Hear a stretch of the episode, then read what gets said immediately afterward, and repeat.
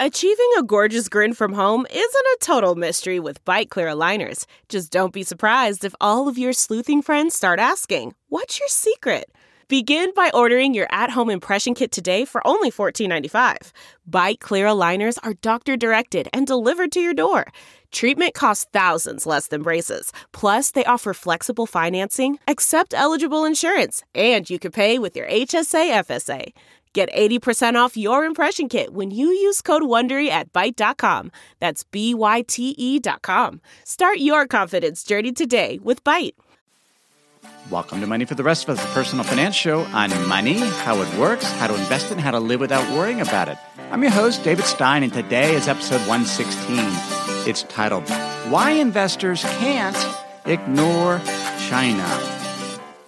Throughout my investment career, I've learned much from meeting with hedge fund managers and other renowned investors, typically in their offices. I find it valuable to listen to their investment philosophy, their process, and their current views and positioning.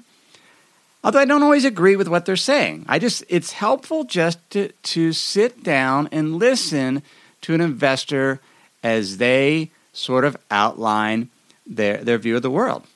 Now, managing a hedge fund is challenging. It's stressful. It's time-consuming. And ultimately, it can be very humbling.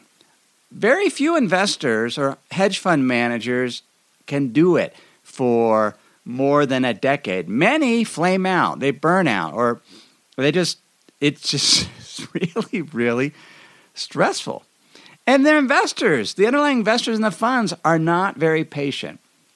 In 2010, I was in New York City, and I met with Brian Kelly, who ran the Asian-focused hedge fund, Asian Century Quest.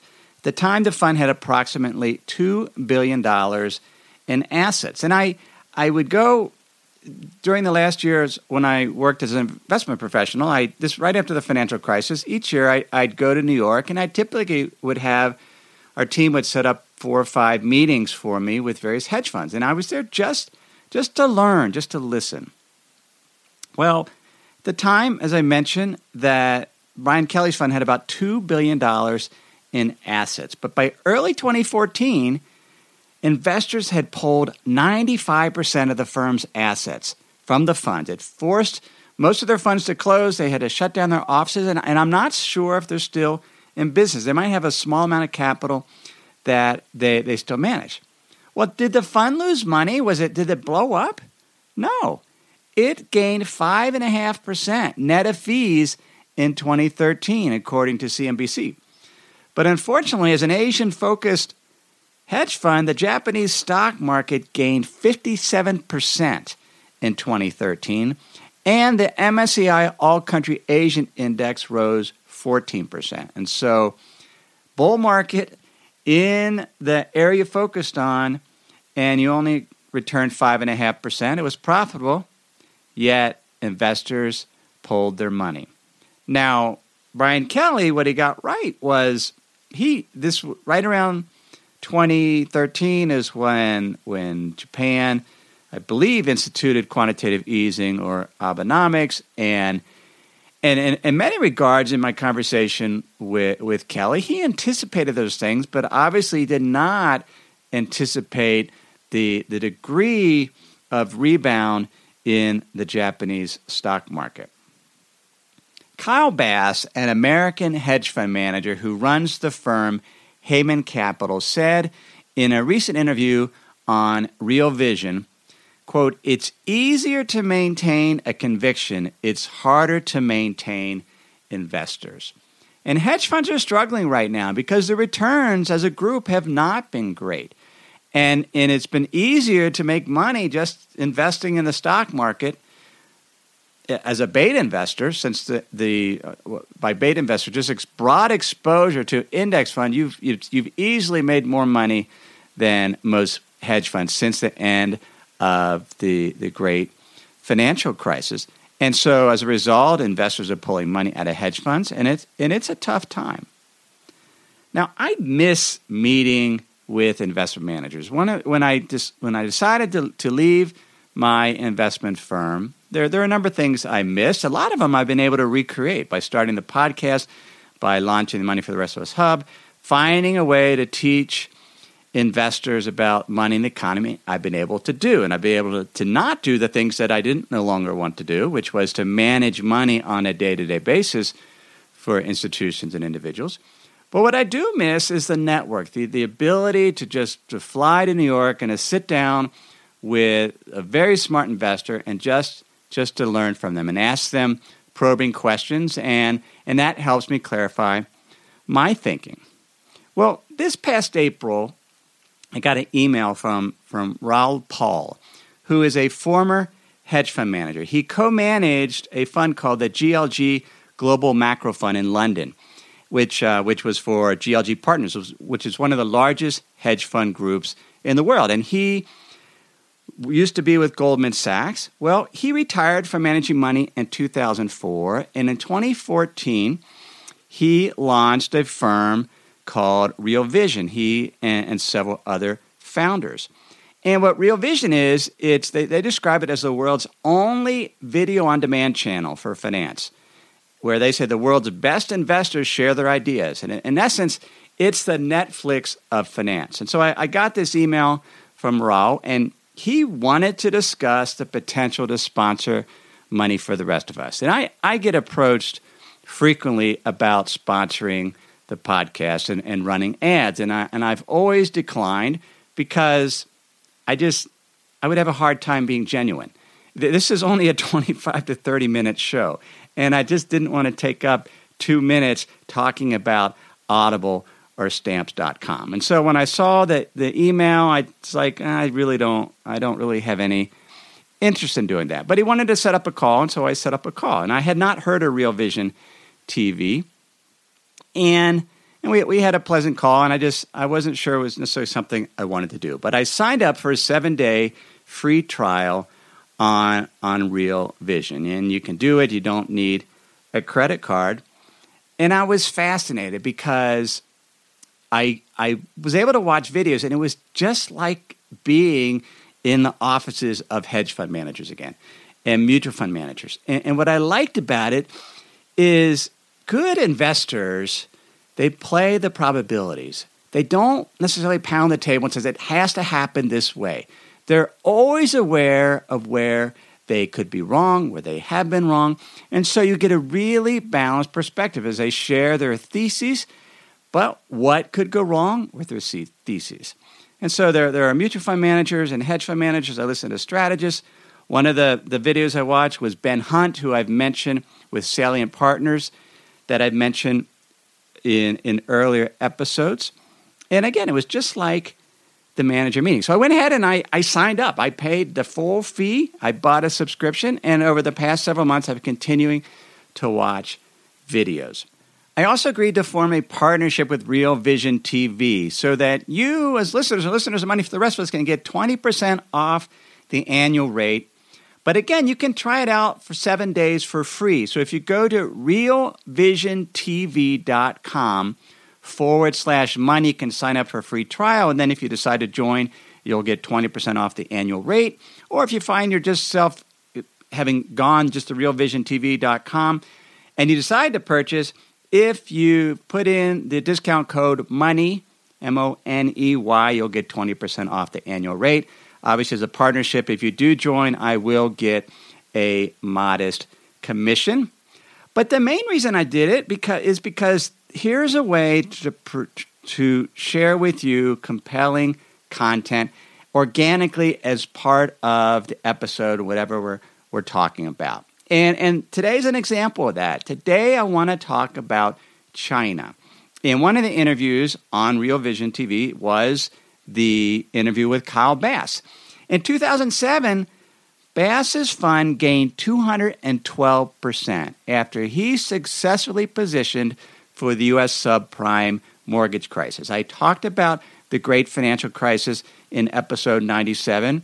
And if you've watched the movie The Big Short, you've also learned how many of those investors positioned if they were patient, and Kyle Bass is one of them. So I watched the interview, and I was particularly fascinated because he says he has positioned his fund to profit from the unwinding of what he calls the largest macro imbalance in world history. He said in the interview, "All my money is where my mouth is.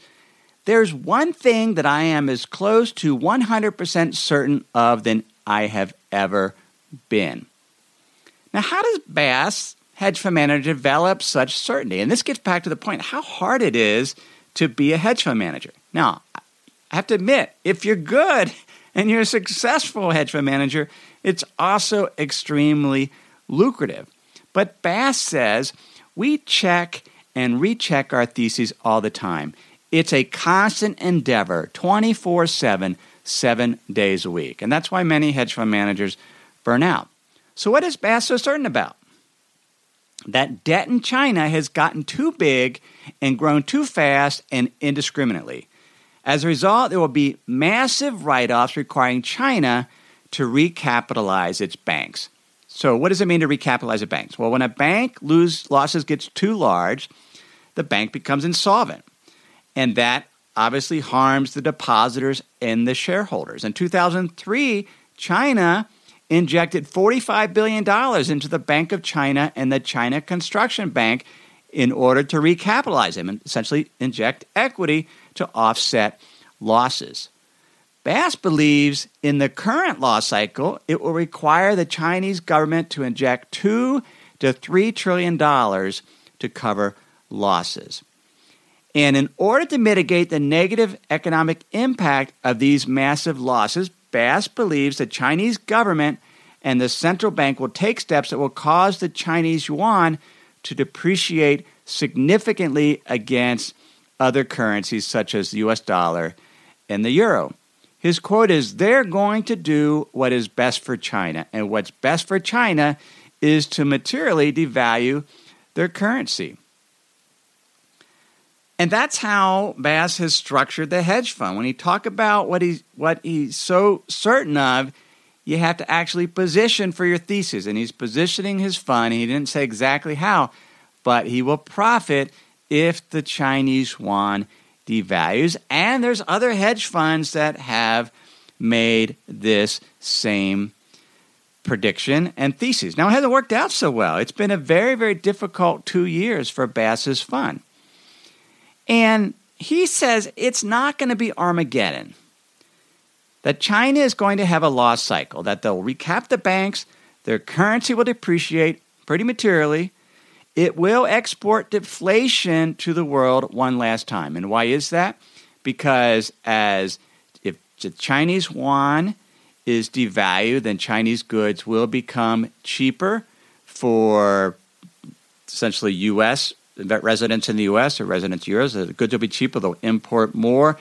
Cheaper goods means lower prices, potentially deflation. So he says it will export deflation to the world one last time. And if you have any money left, it will be the best time in the world to invest. It will be the greatest time ever to invest in Asia. One reason I like Kyle Bass's approach is he's not overly bearish. It is a very balanced approach. He is what he says, long technology and innovation, but where he's short or concerned is sort of some of these world structures that have gone essentially out of balance. And hedge fund managers, as a rule, they don't position for Armageddon because when you invest, your timing might not be right.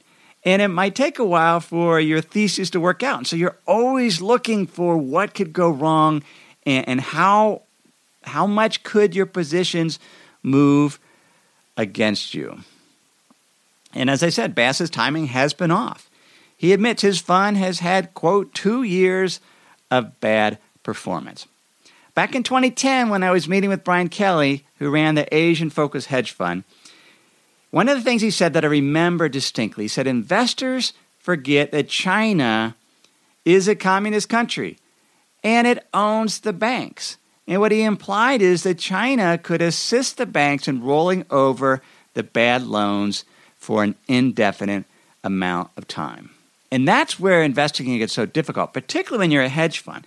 Because this was 6 years ago, there was concern about bad debts in China, and we've not seen the banking crisis that many have predicted. Let me pause here to share some words from this week's sponsors. If you've been using Mint to manage your finances, you know they shut down several months ago. Well, let me tell you about the budgeting solution, the financial tracking solution I've been using for the past number of months. It's Monarch Money. Monarch Money is the top-rated all-in-one personal finance app. It gives you a comprehensive view of all your accounts, investments, transactions, and more. You can create custom budgets like I've done. You can set goals, collaborate with your partner. And now you can get an extended 30-day free trial when you go to monarchmoney.com/David. What I like about Monarch is the ability to customize what I want to see. I have custom budget categories, and then I can go on to the dashboard and see where I'm above trend on some of my spending. I especially like that Monarch will never sell your data to third parties or show you ads. After trying Monarch myself, I understand why it's the top-rated personal finance app. And right now, get an extended 30-day free trial when you go to monarchmoney.com/David. That's monarchmoney.com/David for your extended 30-day free trial. We have a brand new sponsor to our show. It's Yahoo Finance. Yahoo's been around for decades. My first email outside of work was a Yahoo email address. But the financial side I've used on occasion primarily to get data for dividend histories for particular funds or ETFs. But I was pleasantly surprised to get back on Yahoo Finance to see how it's evolved over the years. Now it's really a financial dashboard where you can get an understanding of what's going on with the markets. There are relevant articles from Bloomberg, Reuters, the Associated Press, and the Yahoo Finance team. You can look at the economic events calendar and see which data series are being released that day and what the consensus is. You can see the pulse of the markets at any time by going to Yahoo Finance.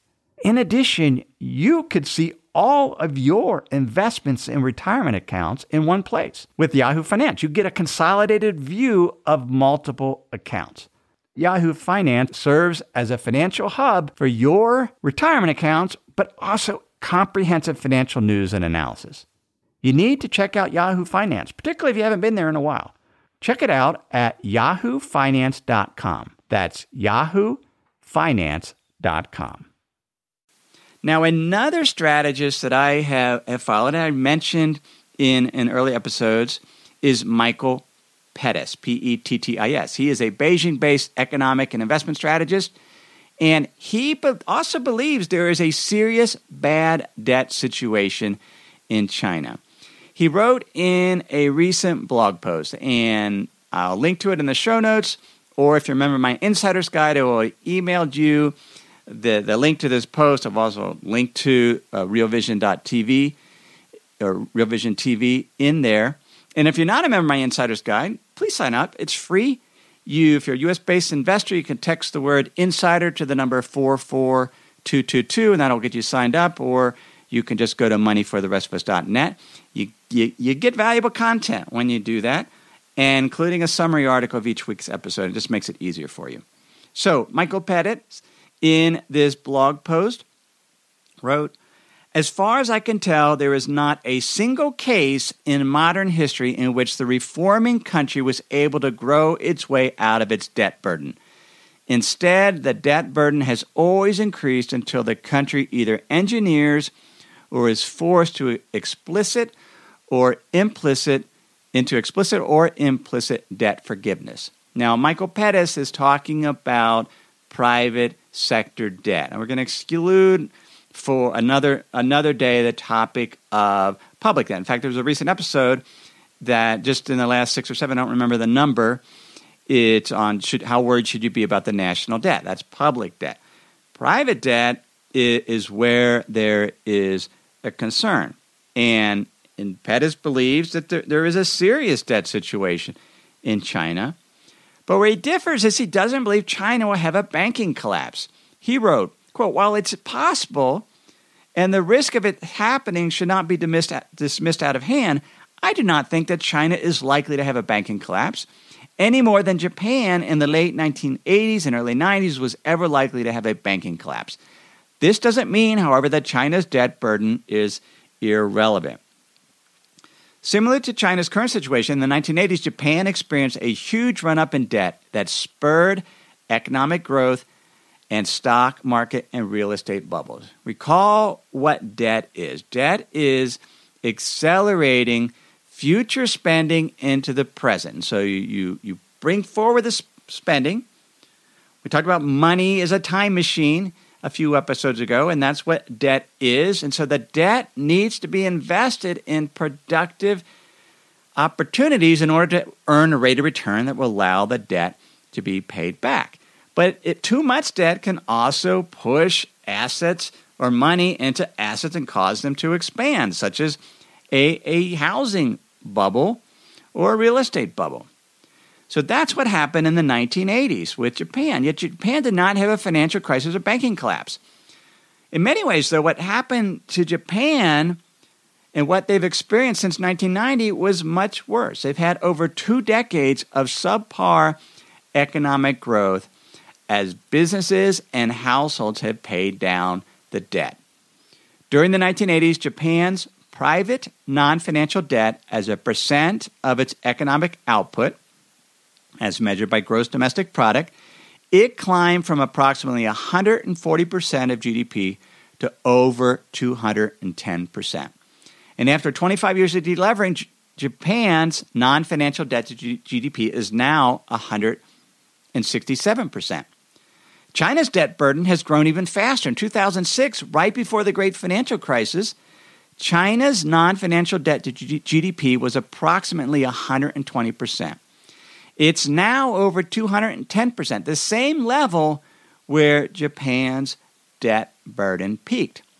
Just for comparison, the U.S.'s private non-financial debt to GDP is at 150%, and it peaked at 170% in 2009, and the U.S. has also been going through a period of deleveraging.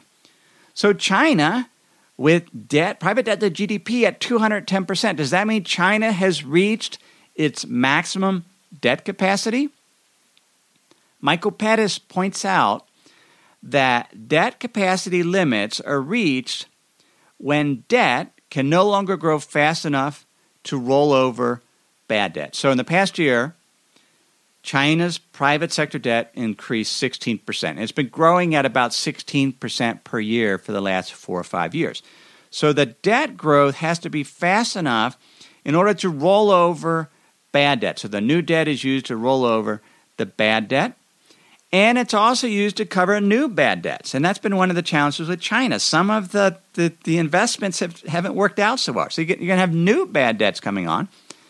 Plus, you have to have investments in new projects that actually work out, that will allow the economy to expand, that earn a rate of return, that allow the debt to be paid off in interest. And so if you get to the point where you have so much bad debt and so much new bad debt piling on, and there aren't as many investment opportunities because of overinvestment in the past, that's when a country can reach its maximum debt capacity. And that can have some negative consequence on the economy, because then if the economy has been growing because of debt, expansion, and investment, and suddenly that stops, then that leads to a potential slowdown and potentially even negative GDP growth or a contraction.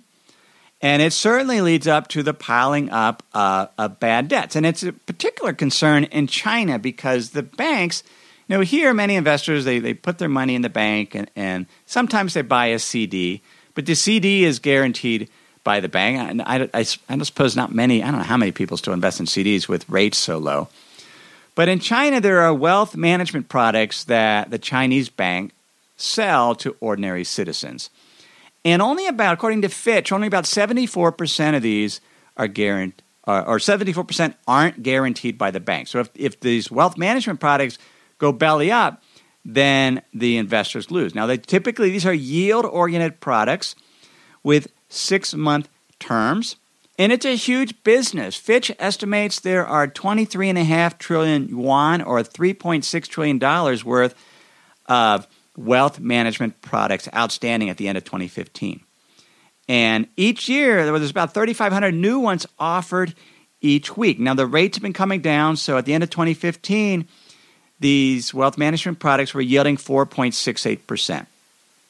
And that's down from about 5% in 2014. Here's the challenges. These things are highly levered. And it's unclear what the banks are doing to generate the yield. But we can safely assume that they have corporate bonds, corporate debt in there, that in a leveraged position. And if defaults start to climb up and China gets to its maximum debt capacity, then this debt has to be restructured, and potentially you have a debt-to-equity swap, and these wealth managing products could collapse due to the high amount of leverage. Now, this happened. One of them collapsed in 2012, and the Chinese took to the streets and complained, and the bank got so much bad publicity, they refunded the money. But that's an issue. So when you reach maximum debt capacity, there are these consequences, and one will be wealth management products. In episode 17 of Money for the Rest of Us, Why China Matters to Your Pocketbook, we took a deep dive in China, and we talked about how their need to rebalance their economy by being so focused on investment and making it more based on essentially consumer purchases and households. Just in the U.S., households drive 70% of the economy. In China, it's well under 50%. And Pettis' view is a way to do that is you need wealth transferred to the household sector. And here's what he says. Clearly, the more wealth that is transferred to the household sector, or the more Beijing is willing to allow the economy to slow, the more stable is China's economic adjustment and the less painful economically over the long term. Greater transfers and slower growth, however, both come at the expense of the vested interests who oppose reforms. And so it is politics, more than economic logic, that will determine the success of China's rebalancing strategy. And China's economy is slowing. It's not slowing as much as Pettis thinks it will slow, as well as Bass. But there's political interest. And so when we talk about why we can't ignore China, Bass says it's the world's second largest economy. So you better be focused on it, because in the next 2 years, this is happening. And if you want to pretend it's not going to happen, you're going to do poorly somewhere in your portfolio and your life. If you accept the fact that it is going to happen, you should be thoughtful about how you structure your portfolio around that. And so the question is, what do we do? In terms of we have this massive debt buildup in China. It clearly is going to impact the Chinese economy at some point. The timing is uncertain, the timing of whether they've reached maximum debt capacity. And we're not even sure what the impact will be on U.S. investors or European investors or the global stock market. Bass subtly states in the interview he doesn't see it as an equity positive event. Yet he's not forecasting a crash, and he's not even sure if U.S. stocks will go up or down, because if deflation continues, as the Chinese yuan is devalued, you could see interest rates continue to fall, and you can see investors move more into U.S. stocks because of the dividend yields pushing up the value. And so it's unclear exactly what's going to happen. The one suggestion he had in terms of investing is what he calls productive assets. And the example is a rental property, an apartment. And we've talked about investing in real estate on Money for the Rest of Us. I personally believe when you have a potential huge event like this, a China debt crisis, and we don't know what the consequences are, that, again, it goes back to the basics. Have multiple drivers of your portfolio in terms of asset classes, both public and private, and have pockets of independence away from the financial system. So if you have gold, perhaps you own some land, perhaps you're ambitious and want to own rental property. Perhaps you don't want to be hands-on with rental property, and you use one of the crowdfunding platforms to invest in an apartment building. I was looking at a crowdfunding opportunity to invest in an apartment. It was on Acquire Real Estate, and they had an apartment in Boston that I was looking at.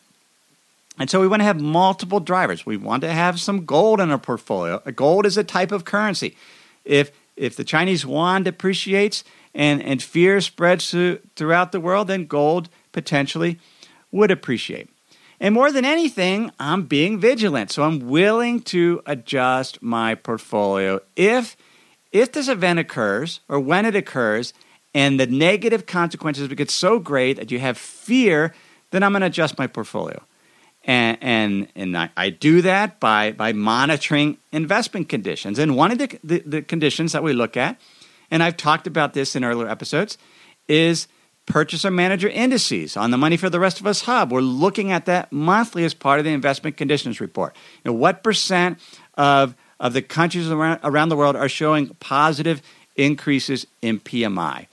And what percent is showing an increase in year over year, and what is the global PMI? And then you can get all that data on market.com, or you can get it synthesized and summarized by becoming a member of the Money for the Rest of Us Hub, and you get information on that at moneyfortherestofushub.com. But in conclusion, one of the videos on Real Vision TV was by the founder of Real Vision, one of the founders, Raoul Paul. Now, he has Real Vision TV. He also writes an economic newsletter. And he did a video last month called The Importance of the Business Cycle. And he talked about his investment approach and what he used as a hedge fund manager and what he uses now in his personal investments and what he shares on his newsletter. And you want to know the main thing that he looks at to figure out what's going to happen? He looks at PMI data. He looks at in his case, the ISM, which is a U.S. provider of PMI data or survey type data. And that's what he uses to make decisions. And I thought that was very gratifying because that's what I use too. And so that doesn't mean I'm as smart as a hedge fund manager, but certainly I think it is proven approach to be able to monitor investment conditions so you can make adjustments as these things happen, because again, the timing is uncertain. So that is episode 116, why you can't ignore China. Again, you can get show notes at moneyfortherestofus.net. If you want to sign up for that free trial on Real Vision TV, that's realvisiontv.com/money. And if you're interested in getting some additional guidance in terms of your asset allocation tools, get a better understanding of PMI data, you can get that information at moneyfortherestofushub.com. Everything I've shared with you in this episode has been for general education only. I've not considered your specific risk profile. I've not provided investment advice. This is simply general education on money, investing in the economy. Have a great week.